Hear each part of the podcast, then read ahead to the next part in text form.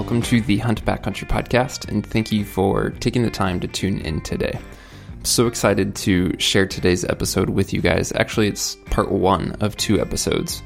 We're talking with Paul and Nate um, from First Lite. I'm sure many of you guys are aware of the hunting apparel company, First Lite. Paul and Nate um, work there at First Lite in customer service.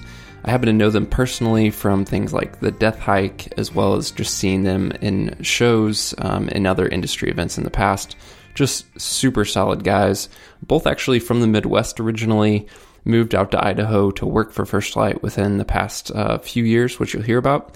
And they both drew sheep tags this past fall, which is wild. So we talk with them together about their sheep hunts, and there's so much in here.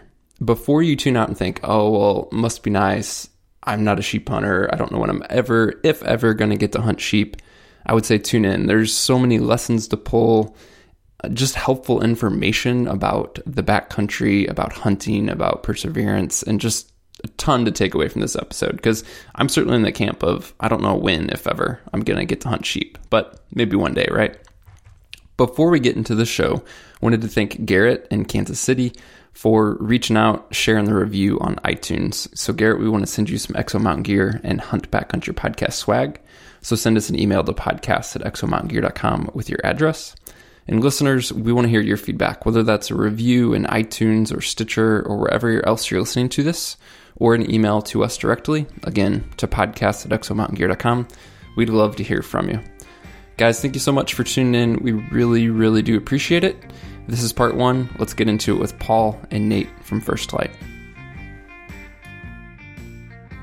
To kick things off, guys, you, uh, as I mentioned, work for First Lite, but just go ahead and each of you kind of give some context for your background, um, you know, maybe before First Lite, how you got there, and then what your role is today, um, you know, where you're from, hunting background style, any of that stuff that you want to share just to give listeners some context, because uh, I think it's really easy to hear, oh, these guys work for First Lite, like they must be professional hunters or something. um, but I know you guys both personally and just good, solid dudes. But go ahead and give us an introduction and kick things off, Nate.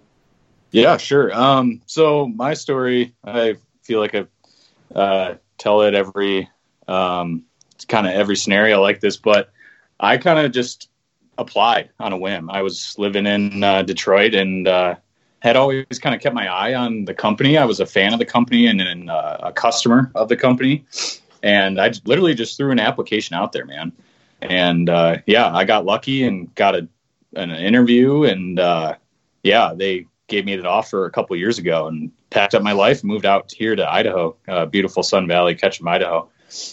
Um, as far as my hunting background is, you know, family, right? Um, dad and grandpa, they taught me how to whitetail hunt and upland hunt back in Michigan where I'm from. So that was kind of my hunting background. I had never actually Western hunted before. So, um, when I did move out here, I was definitely brought on for more of the whitetail category, right? So just being a little bit more proficient in that atmosphere. Um, but I guess I will say I did shoot an elk in Michigan, so that was kind of that was oh, kind of wow, cool. You did, um, but that's worth noting. that, that's yeah, that's another story. But I yeah. did I did draw an elk tag in Michigan when I was in high school. So, um, but yeah, so came out here a couple years ago, and uh, yeah, ever since just been constantly learning, right? So um, every hunt that I was going on and, or I do go on, I'm always learning something new, whether it's about gear or the animal behavior, or it's just, I'm surrounded by a wealth of knowledge with working for First Lite. So I'm surrounded by guys like Paul and Duke and uh, Kevin, and just guys in our office are all just, you know, sweet, and they're willing to help and educate. So for me, that's been a whirlwind of a journey, um, a dream come true, honestly. So yeah, just constantly learning and, Um, and improving. But yeah, so here we are now uh, a couple years later, and uh, we have a couple trophy tags under our belt, which I, I, I'm pretty pretty stoked to say that. Yeah. So you're gone. You went from living in Detroit to then uh, living and working in Sun Valley and filling a sheep tag within a couple of years, two three years. Within a couple of years, yep. Yeah, and that's high speed right there. It's yeah, it's accelerated. yeah, I, I know, it's like, it's kind of like okay, well. there we go. We could get one other thing checked off the list, you know? But yeah, um, that's cool. Yeah, it's always, we're already talking about draws for this year too. So it's, it's just yeah. never ending, man. That's cool. How about you, Paul? Yeah. Um, I guess fairly similar story. I was born and raised in, in Wisconsin, um, just outside the Madison area. And I've been hunting and fishing and doing things outdoors with family, just like Nate, ever since I can remember. Um, pretty typical Midwest upbringing, if you will. Um, what was a little different for me in, in my hunting journey, and I think kind of what in part led me to First Lite was was my interest in Western hunting and, and my time I'd spent in the Western space. I moved west uh, for a summer prior to my last semester of college. I was going to college in La Crosse, Wisconsin, and I went to work on a on a guest ranch slash working ranch as a ranch hand. I ended up becoming a, a fishing guide there and went back there for four subsequent summers. Ended up getting into guiding, guiding elk hunts a little bit, and uh, just kind of fell in love with the whole Western scene. And to balance it out, I'd go home and I'd frame houses in the winter and work carpentry and odd jobs just to kind of get by. But every time I'd go back after that first trip west, I I just couldn't wait to get back into the Rocky Mountains. And ultimately, ultimately I decided to try and make it work full time one way or another, whether that was going to be piecing together guide seasons or working odd jobs. I'm like, I'm going to go west and make this work. And if I'm going to do that, I might as well reach out to some companies I, I respect. Um, I was in my mid twenties, kind of trying to think about a more sustainable life plan. Um, so I guess I was looking for a quote unquote real job if it, if it existed. No more and, uh, I actually, um, had reached out to First Lite in October before my guide season. And they're like, yeah, man, we might have some internships if you want to check back in the winter, cool. And I just decided to, to drop into the office in Ketchum. I'd never been, and I was dating a girl in Seattle at the time, so I was driving cross country after guiding, and I just dropped in and did an interview on site, on scene, and got offered a job a couple days later. Um, yeah, as of January second this year, been here two years on the nose. Yeah. It's been an awesome ride. Yeah, yeah, that's cool, man. So we want to talk about this past fall. You both had sheep tags in Idaho. Um, I guess, Nate, kick us off on how you guys got those tags, uh, what Idaho's system was like. And were, were both tags just through um, Idaho's trophy tags? Or I know that there's been like this streak of luck at Sheep Show and things like that for tags for a yeah. First Lite career. Uh, but, Nate, go ahead and tell us about the story of actually getting the tags. You obviously have the trophy species opportunity in Idaho. Um Is that the route that both of you took? And I guess for both of you to hear individually, and you can start, Nate, but like, were you yeah. set on sheep for that opportunity, or were, had you considered other opportunities in the past for that? Oh yeah. I mean, it was definitely sheep for sure. That was the, the one species that we wanted to both go after. And I mean, I'll let Paul speak for himself, I suppose. Um, but definitely it was the one to go after. And here in Idaho, as a resident, we have a unique opportunity, fairly decent draw odds to hunt um, some pretty trophy animals in uh, remote places. So um, it's a unique system here, um, given that it's more of on a lottery basis. So um, I have the same odds as Steve and everyone else that's applying, right? So despite I've only been here for a couple of years, there's no point system. I apply, I get drawn, or I don't get drawn. So um, yeah, it was uh, it, ever since we actually came here, buzz around the office was always about sheep tags and doing this Middle Fork sheep um, hunt. And uh, there's always different plans there of whether you're going to fly or float that river because it's so challenging and remote. But I'd always heard about this from all these other guys, and I was like, yeah, that sounds sweet. And so, so um, for me, I just started doing some homework on what unit I want to apply for and what unit would be easily accessible to a degree. And uh, I did leverage the Go Hunt tool there and was able to kind of pick a unit. And uh, yeah, it was May seventeenth. This year, is yeah, right? The day the draw odds came out, May seventeenth. Yeah. Like I was on the phone with a customer because Paul and I both work customer service, so we're the guys that are constantly handling customer inquiries and warranties and things. Um, and I was on the phone with a customer, and my phone lights up on my desk, and it's an email from Fish and Game, and I could just see the brief synopsis of the email that says, "Congratulations, you're successful drawing bighorn." You know, I'm I'm freaking out at this point, and I'm like, "Oh my God!" And I kind of gesture to Paul and show him my phone, and he's not on the phone, so he's celebrating for me, I like oh! in the background, and I'm like, I'm trying to like maintain my composure. I was, I don't know, I was talking to some guy about something, and um, I kind of just broke down and told that customer, I was like, "Sorry, dude, like I, I'm freaking out. I just got this notification. I drew a sheep tag here in Idaho." Um, so yeah, we start kind of like celebrating a little bit, and we're already like, all right, well, how are we going to do this? How are we going to tackle it? And, uh, and then Paul goes, "Well, I'm going to go, I should check mine." And yeah, sure enough, like he knew he didn't get the notification, but I, maybe I'll let you tell that part of the story, I guess. But yeah, it, it was a wild day. I mean, um, Nate draw the tag. I'm calling people, telling people, trying not to steal his thunder, but I'm beyond stoked for him. And then I check my email, and it says that I've been successful as well. So I, I'm honestly thinking there's a glitch in the system. Yeah, yeah. I mean, right? Like, to put it in perspective, there's eighty some odd sheep tags in the whole state, and we're being told we drew two of them, and we sit next to each other at the same company. Like, yeah, it just doesn't didn't make sense. But um, yeah, I'm sure there's going to be a number of guys that hear this and putting in for their whole life that are thinking, what yeah, strings yeah. did these guys pull to make this happen? Yeah, but there's some um, shady under the table deals between First Lite and Idaho Fish and Game or something. Yeah, we've heard the rumors. Yeah, a couple of, you know, a couple of Midwesterners moving out west, stealing everybody's tags. Yeah. yeah. Um, Here's the epitome no, of what's cool. wrong with these. Yeah, right, right. No, it was just a, a wild day. I, I don't think it really sank in for either of us that we'd, you know, been given an opportunity to, to do something really unique and cool. And um, it's kind of been a, been a journey ever ever since finding out we'd get the chance to go hunt bighorns, let alone in our twenties, you know. Mm-hmm. I mean, do you guys have the same unit? No, we yeah. did not. We yeah, just one thing, yeah, for sure. Not the same unit, but close, nearby units for sure. Yeah, right. Across the right. river, okay. Basically, more or less. Yeah. I know we're skipping ahead here, so I'm not trying to jump into the story, but I'm curious. I know that you guys hunted together. Were you together for each tag when both tags were filled? We weren't. That's that's worth noting. So, as Nate mentioned, we we do the same job.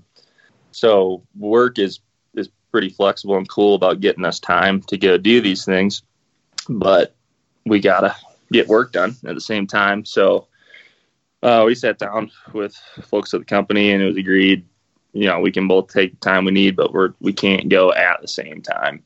Mm-hmm. So yeah, so initially Nate was going to go early, and I was going to go in the week after. We were going to go in for the first uh, two weeks of the season. He was going to go the first, you know, for a ten-day stretch, and then I was going to follow up on the back end of that.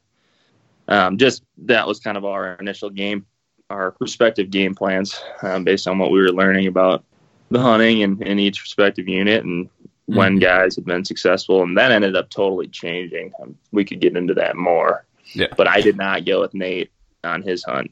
Gotcha. He, did, okay. he, he was able to come with me later on. Mm-hmm. Okay. Yeah. So let's talk about the planning. I mean, you, as we laid out in the kind of the introduction background, you guys are Midwest guys, have some experience in Western hunting, but definitely a quick, as we talked about, acceleration into sheep hunting. Um, obviously, a once in a lifetime type tags. You don't have like this firsthand experience, obviously, but being in the area, working for First Lite, clearly you're in a good circle, I would say, to get some uh, knowledge and firsthand information. Um, and that, I think that's generally true, especially if you look at some of the Idaho sheep hunting opportunities that guys who have had that experience are seem to be pretty willing and helpful, just from other guys who I've talked to with tags. But Nate, where did you kick things off with, like, when the excitement happens and, you know, things settle down and you're like, all right, it's time to, like, get serious and start to figure this thing out, not only learn a new species, but look at a new area? Like, what are some of the resources and things you did first things first to help plan the hunt? Yeah, it's, it's crazy. Cause like getting that email your summer and your entire fall plans just change. So mm. all those talks with guys about doing this elk hunt or trying to do this deer hunt, it's like, man, I we're all in on this sheep hunt now, right? So that's cool. I mean, it's not a complaint by any means.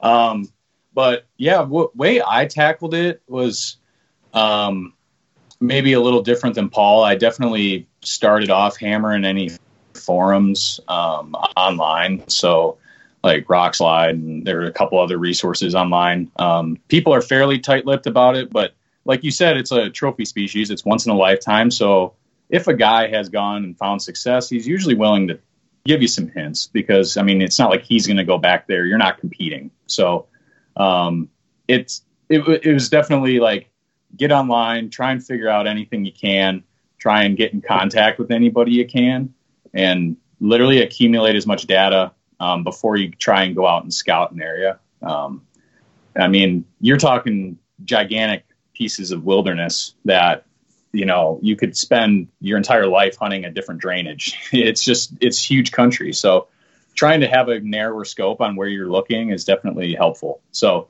um, yeah, I, for me, it was definitely online and uh, talking to a certain couple guys that I got connected with through the company um, that pointed me in the right direction for sure. Um, and it wasn't like, it wasn't like, here's an X on the map and that's like where you're going to go kill a sheep. But it was like, hey, this is kind of where I was approximately. And so my unit was a little different than Paul's because it was roughly sixty-five percent Frank. Um, so that other thirty-five was definitely, I, there was a road that go, went through it. So that's one important piece to my story is I could drive to my unit and basically get into my unit um, and, and access sheep within a day uh, of driving. Mm-hmm. Um, whereas Paul's was completely wilderness. So his story is different, a lot different in, in terms of involvement in getting there. But um, so I did spend quite a few weekends scouting throughout the summer, as I think most other guys would here listening. Um, they would definitely go all in on that too.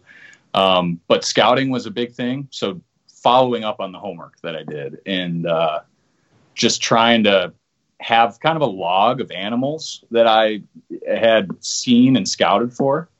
And I was lucky that it was like finding, you know, I was finding sheep every time I was going there. Um, every weekend I scouted, I think it was three weekends leading up to the season. Um, we were seeing rams. Um, not every time, I guess I shouldn't say, um, plural, but I did see a ram of some kind every weekend I was up there. So, um, that was definitely confidence boosting when yeah. you're, you're going into a, you're going into a hunt that has fairly low success rates. Um, that, that felt pretty good. Um, yeah. At least for me. So I don't know if that encapsulates the homework and backup background story, but yeah, no, that's helpful. Yeah. Paul, I mean, how it's kind of same question for you, right? The excitement wears down. It's time to start figuring this thing out. What did that process look like for you? And how did, how did that, you know, those first, call it the first couple months, right? Cause you're doing, you're, you're doing all this research, looking at data. You're probably chomping at the bit to get in the field. What does that all look like for you? Yeah. Yeah. Once it all sank in, that's where the work starts, right? Um, I think the thing I I spent the most time doing was trying to track folks down with experience in in the unit and the country I was going to be hunting in because I'd never been in there. Um, yeah, I've been on the fringes of it, but I'd never set foot in this area that I'd drawn a tag in. And and not, not trying to take anything away from Nate's whatsoever. They're both incredibly cool, awesome, and, and unique hunts in their own way. But as Nate mentioned, my unit's ninety-nine point nine percent wilderness. So I'm not I'm not driving in there. I'm not taking a bike in there. Um, it's really, really hard to get to.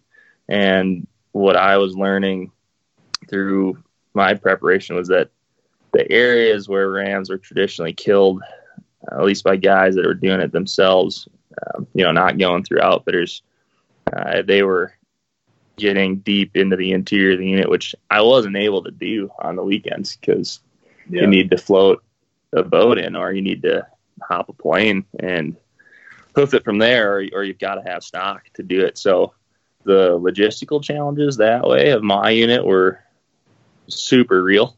Um, for my own sanity and in trying to prepare myself for the hunt, I spent four different weekends going up to my unit. I could drive around to one edge and hike in from there.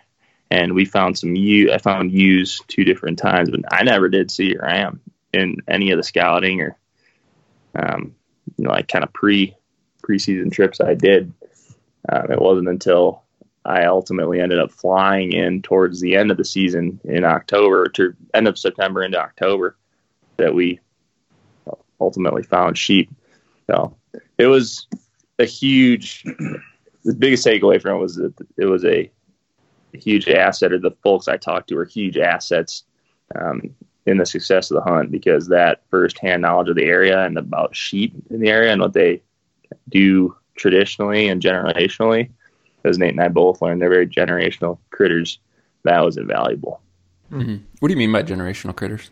They, what Nate and I both gathered, I mean, he's got his own take on it. Uh, we both gathered is that if you know where these sheep live, or where they're go- where they're traditionally found at a certain time of year, they're usually going to be there year after year. Um, I, I guess you could draw a parallel to elk or deer and how they'll go from a summer range to a winter range, and, and they have these spots they like to hang out. But you can draw it, you can kind of narrow that scope down even more with sheep. Like, they will hang out in the same rocks mm. from year to year, like the same hillside, um, at, at least within the same drainage. They're, they seem to be really confined to these areas that they've gotten to know as they've grown. Uh, they they seem to teach each other, you know, these spots, and they stick to them. And we saw that firsthand. Mm-hmm. It's funny to think about, like, coming from the Midwest, when you're setting up trail cams and pattering whitetail deer and on a property, you know, like a farm property, and then yeah. coming out here and then scouting an animal that literally lives in the cliffs. It's just mind blowing to me. Like, now hearing him tell that, it's just, yeah, the, the whole experience is real. Yeah. Paul, how did you make the decision on, because you mentioned access was so tough and there's a couple options, flying and rafting, going in with horses. How did you make the decision on um, which method you were going to use? And I'm assuming maybe part of that decision was based on where you ultimately decided to hunt, and then obviously looking at the best way to access that. Was that like a, both the spot and the method to get there, was that decision made together? Did one, you know, take priority over the other? How did that play out for you? It it was a result of all the homework I did. Uh, one fella in particular that I got connected with had killed, him and his partner had drawn my unit on a party tag a handful of years ago, and they had both shot rams um, towards the back end of the season um, in the area I ended up taking my sheep from. So in talking with him and his experience, he was the uh, most well-spoken and, and spoke most confidently to the idea of maybe going later rather than earlier. Um, so much of the homework I'd done suggested it may be best to go early and try to find rams before any weather set in, um, or before other hunters screwed with them. But uh, Caleb, buddy I talked to, he felt really strongly that if a guy was willing to go late and potentially deal with the adverse weather October in the mountains can bring, that it, it could really set a guy up for success. And I played that card and just decided to hold off and, and go late. I knew I was going to be doing a backpack hunt.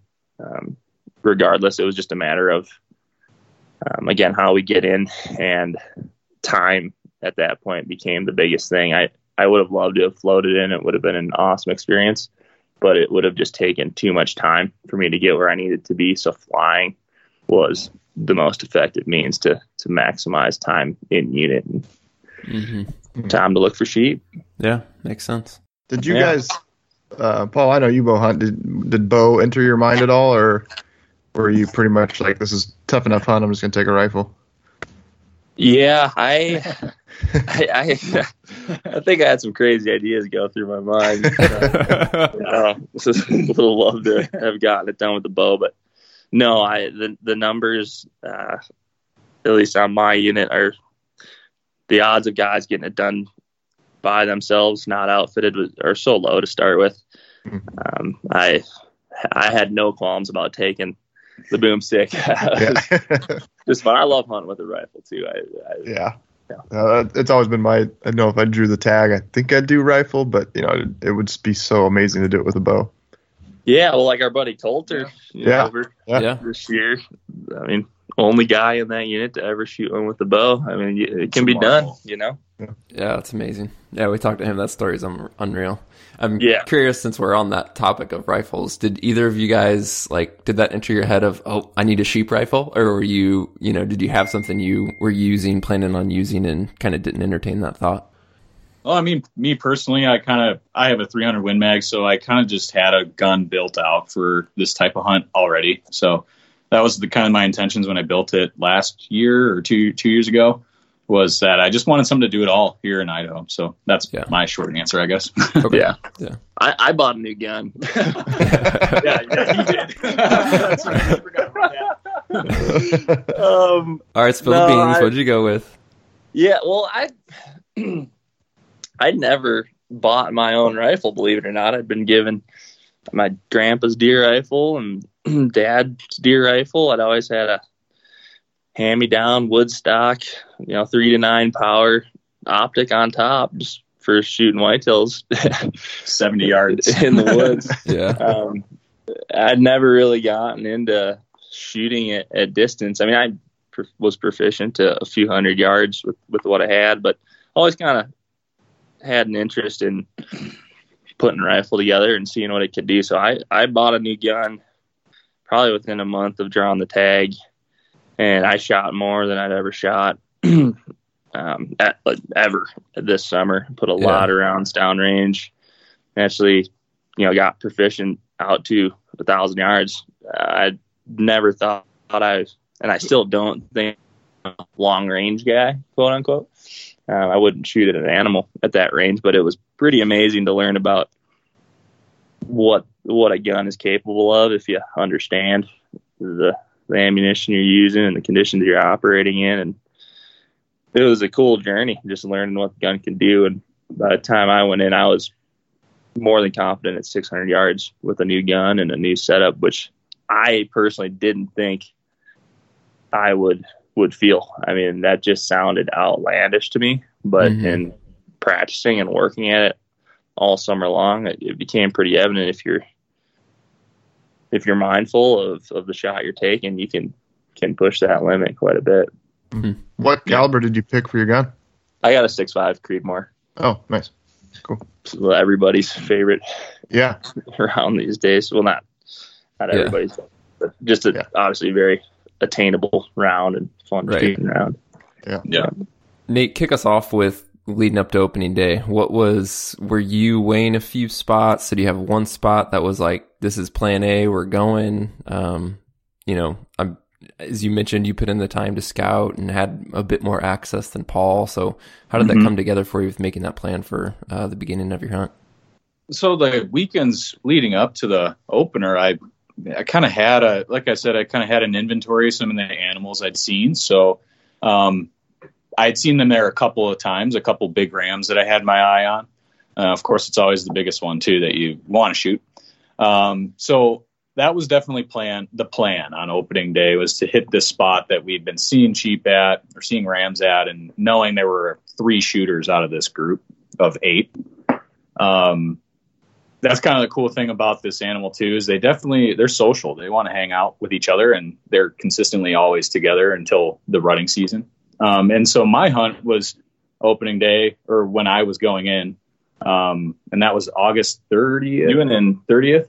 The day before or two days before? I went in the day before opener, so literally driving up to the trailhead at, you know, the night before opener. Uh, we just truck camped there at the trailhead with the plan on hitting it early in the morning. Um, and, yeah, we... Uh, We just had a plan there to, to hit those animals, see if we had any luck, if they were still there, and maybe make a move on them that day. And, um, you know, if that failed, we had a couple other spots to go check out. But Um, you know, we're talking a day or two hike in to get there, but, um, yeah, we were kind of there in the trailhead and, uh, in the morning, and we kind of had, we ran into some other hunters, some other tag holders there. Um, and those guys kind of took off and beat us on the trail. So we had to call an audible, and, um, they were kind of headed in the same direction as we were, in the same area. So, quote unquote, you told me they were going exactly where you guys knew the sheep were. Yeah, basically, we had no, we knew that there was another guy that had been scouting in the same area as us, and uh, we didn't know about these two guys that we. So we figured the one guy would be hunting, um, but there was a couple other guys that we kind of discovered that morning that were also hunting the same area. So it was like, holy smokes, like we're competitive now. Like it's yeah. we're all jammed in here. Um, That was just kind of, that threw me for a loop, man. Right. It's just, it's like, oh my God, you, you put in the time, and then, yeah, opening day, just like that, it's going to start out like this. But, um, yeah, it was all good. And, uh, for me, it was, it was so early and it's dark, and these guys beat us on the trail, and I kind of sit my guys down. I was out there with uh, a good buddy of ours, Dan, and, uh, the C F O of First Lite, Greg Hedin. He's a legend. Um, we were out there on the trail, and uh, I kind of sat him down, and we're like, all right, let's just get some food, get some coffee, let these guys go, and we're going to have to figure out something else. Um, we wanted to, well, my, in my head, I wanted to work down this ridge that I'd never walked before. And it's like basically like a knife ridge between these two giant drainages. So it's pretty sketchy and loose. And so it was like, let's wait for the sun to come up. And we're just gonna, yeah, we'll just have to figure out a different plan, and hopefully those guys, you know, spook them towards us or something at some point. Who knows? Mm-hmm. Did you actually talk to those other guys at all? Yeah, we chatted with them at, at yeah. and first thing in the morning, and it was, um, yeah, it was one of those things like, well, there's only one reason why they'd be up here, right? Right. It's not, you know, it, it, we were like, well, and you exchange those pleasantries of, uh, what are you doing, or what are you seeking out, and um, yeah, so we kind of developed a plan, and I was, I didn't want to infringe on them. Like they beat us on the trail. Hey, it's all, it's cool. Like you guys go do your thing, and uh, and so I kind of shuffled my cards to accommodate that, um, yeah. which I don't know. They're people have varying opinions, I guess, on that, but um, I was happy to let them do so. But yeah, so we cards were, are cards are shuffled, and sun comes up. Is the knife ridge the the path that you took? Is that what you ended up doing?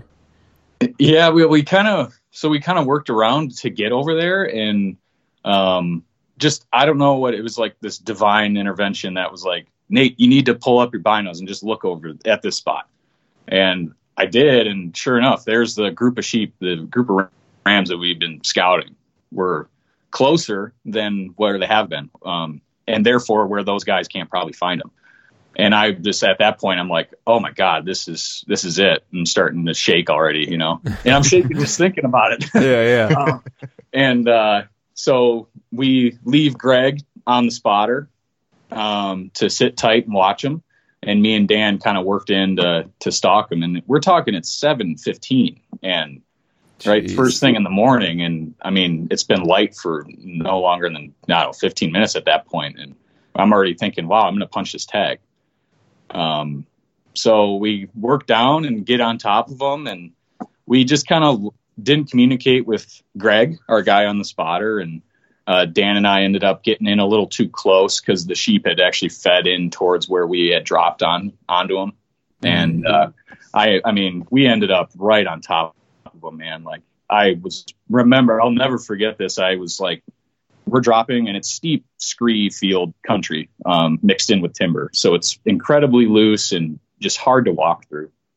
And uh, I remember seeing this flash, this white butt. So they're kind of like mule deer. They have those giant white butts to them. And uh, I just remember seeing that like one hundred yards to my left down slope. And sure enough, I look down there, and there's I just see the body of a of a ram. Couldn't see his head. And that was just my heart just sank at that point because I could just hear the rest of them all blowing out. And it's like, oh, there's there could be my that could. There could go my one chance to punch this tag. And uh, yeah, so they uh, we just kind of held tight. But yeah, all those rams blew out down the drainage. Kind of bummer, not gonna lie. mm-hmm. um, but it is kind of, at the end of the day, it's a, it's great because it was it right to have it done first thing in the morning? I don't think so. I remember that. I had a mountain goat tag in two thousand fourteen. I remember it was such a tricky. Obviously, you want to fill the tag, but you want to, like, it's a once in a lifetime deal. You want you kind of want it to drag on for a week or two. Right. Yeah. Exactly. Yeah, and that's why I went with Paul, right? I gotta go back, man.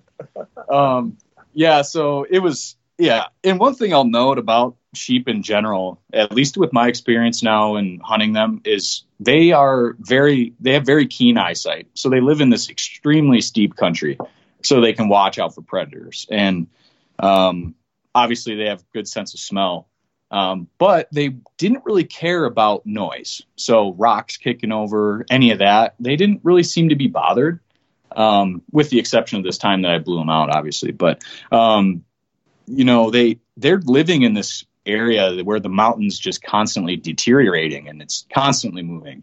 Um, so I just thought that was kind of a, uh, a neat point that I didn't know about the species before hunting them, was that they just kind of are, they're cool if you make noise, you know?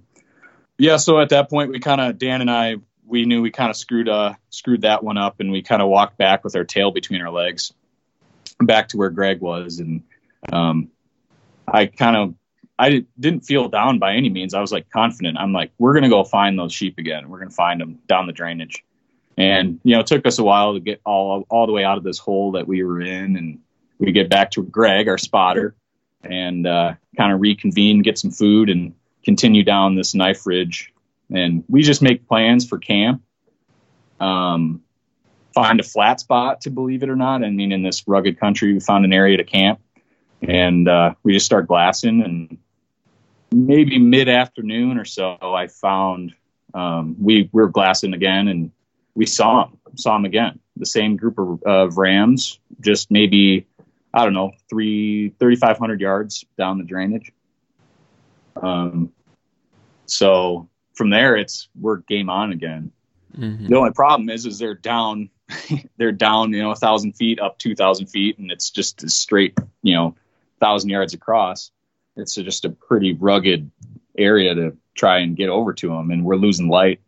Yeah. So we kind of decided to make camp there, and uh, um, where well, we actually had dropped in a little bit to get to the bottom of the drainage. Um, I'm kind of getting all over my, all over the place here, but um, the one thing I, I actually do want to talk about in in terms of this. Um, this area and these units that we were hunting is there's no water there.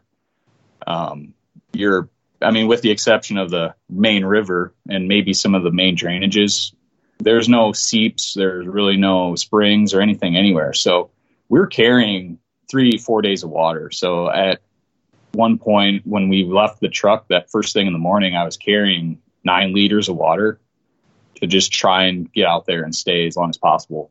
Um, Of course, one of the water jugs leaks, so you like lose three liters there, and it's like, oh, dude, there's a day of hunting that I just lost, you know? Yeah. Um, How many? You said three to four days of water. Was that kind of the same for food? Was that the plan to be be able to be in there for three to four days, or maybe stretch it, you know, and kind of ration things if you had to? Yeah, that's a good question. I mean, for me, I carried my full ten days of food. Um, okay. I knew that I wanted to be like ready to go after something if I had the opportunity, and maybe I just find water along the way kind of thing. I was willing to take the risk, I guess. I was willing to carry that extra food, long story short. Um, so yeah, it just basically carrying nine nine days worth of gear, ten days worth of gear and food is, and water for the few days was, you know, we're talking pretty heavy packs there. Um, yeah. But anyways, yeah, it's a, sorry, it's kind of a little distraction there. Getting down into the bottom of the river, we or the drainage there, we found uh, a creek. So that was a lifesaver, because then it was game changing for being able to go after an- that those animals. Um, if it took a couple of days, basically. Yeah. And uh, yeah, so we ended up staying there overnight, and uh, we at this point we've scouted sheep and watched rams enough to know they don't move around a whole lot. they're very active, so they're constantly up. They're feeding, they're bedding, they're getting up again, and it seems to be like every couple hours they're moving around, but they don't go very far. So they're kind of just working this three hundred yard radius, and that's one of my biggest takeaways from this from these animals too. They just don't move around. They they're active, but they don't go far. Mm-hmm. And so you can put them to bed and have pretty strong confidence that they'll be there in the morning. Um, and that was kind of what we did. Um, it took a while to find them. And of course, that first thing, you guys can probably relate, like you're looking first thing in the morning for something and you're that you want to see. And it's mm-hmm. like, oh, I don't see them.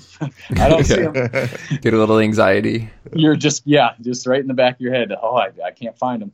And, uh, it was Greg that ended up spotting them. It was late. I want to say it was like nine or nine a.m. at that point. So it took us a couple hours to find those rams again in the morning. And uh, man, what a monkey off the back, you know. Yeah. And at this point, we have all day to work with. We're within fifteen hundred yards of these rams. It's going to take us a while to get over there, but let's just be patient and play our cards right. And uh, and we did. I mean, we worked up us. We we. You know, it helped having a team of guys. I can't t- thank those, um, Dan and Greg, enough, because, I mean, trying to do it solo it, is hard. And uh, we were using walkie-talkies there to communicate. Um, so we had Greg, and we kind of named certain landmarks in the mountain. So it was able to. We were able to identify if basically where we were or where sheep were. Mm-hmm. And uh, so we were able to work down in and uh, and get close to them. We knew we were within a four hundred yards, which was I was comfortable shooting to four hundred yards. Um, I was looking in an area that they had been, and we knew they would pop out. Um, we had perfect wind. I'm sitting in a ram bed that I'm where I'm laying in a ram bed with my gun, and it's just full of you know scat everywhere. Um, literally like a bed that they had probably slept in that night before. Um, and just sitting, waiting. We had perfect wind right in the face. And it was like, we're just going to hold here until we get a chance to shoot one. And, uh, it's me and Dan up at this point. And, uh, yeah, we sat for four hours, I think, on this little ridge, just in a good vantage point, waiting for an opportunity. Um, I didn't want to mess it up again mm-hmm. that I did the day before, because I already had that feeling of like, maybe I'm not going to punch this tag, and I didn't want to feel that again. yeah. And so, uh, yeah, we, uh, we sat there for four hours and just waited for an opportunity, and one presented itself, um, at one hundred ninety-two yards and, and shot twice and dropped him.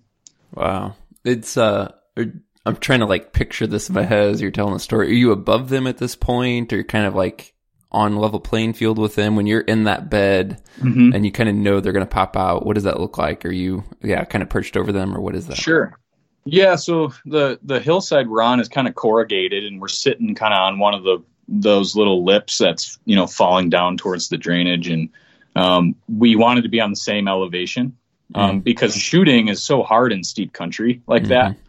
And so being able to lay down and shoot flat was my priority. So, um, be, you know, being comfortable with the shot was very important.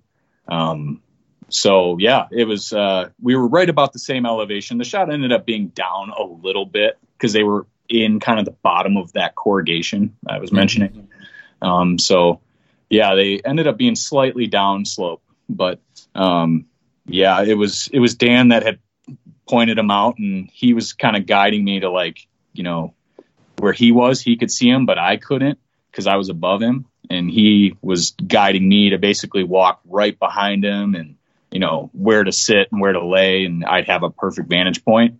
And I'm not even kidding. Like I, I crawl up to this spot that I end up shooting from, and I have a perfect like tunnel through the trees, like right over the like. The ram that I ended up killing was right in the circle of this tunnel. Wow. So it was, yeah, it was just like a crazy thing all, all the way through. Um, but yeah, um, that, that's kind of my story. That's cool. What's running through your mind when you have a shooter in the scope, or was anything running through your mind? It was kind of like all in blur autopilot type thing. Yeah. I, for me, it was, it was, uh, I pull up, I pull up my gun, I see a shooter, and I'm immediately, I'm getting on the vitals, and I pulled the trigger. I knew it. I saw the curl of the horn. That's like, that was enough for me. I mean, there were some, they're, they're pretty distinguishable if they're big or small. Uh, you know, we call them banana heads, you know, basically juvenile rams. Um, yeah, you can easily tell the difference. And I could see the curl that came up above the jaw.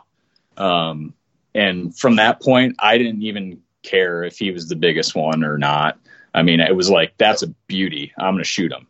And, uh, it all just happened so quick because I didn't want to lose an opportunity. And so it was pretty much crawl, crawl up to that spot, look through the scope. There he is, shoot, and just racked another bullet and shot again. Like, just didn't even think about it. And then all of a sudden it was just, yeah, the ringing in the ears from the three hundred Win Mag, just like, yeah, I could hear my heart beating. And then I'm like looking and I'm like, I think I just killed him. And Dan, And like Dan looks over at me and we just start like hooting and hollering, and yeah. we were hooting and hollering at Greg, who was up the drainage on the scope too. He could hear us, so that was pretty funny. Wow, that's yeah, crazy. That's kind of my kill story. I know it's probably super hard to put into words, but we also can't skip over it. Like, what was it like to walk up and put your hands on him? Well, you're gonna have to wait till next week to hear more in part two and hear the rest of this story. Again, if you don't already receive these episodes automatically, wherever you're listening to this, look for that subscribe button and hit it. If there's anything else we can help you with, send us an email to podcast at exo mountain gear dot com, and we'll catch you next week to pick up right where we left off.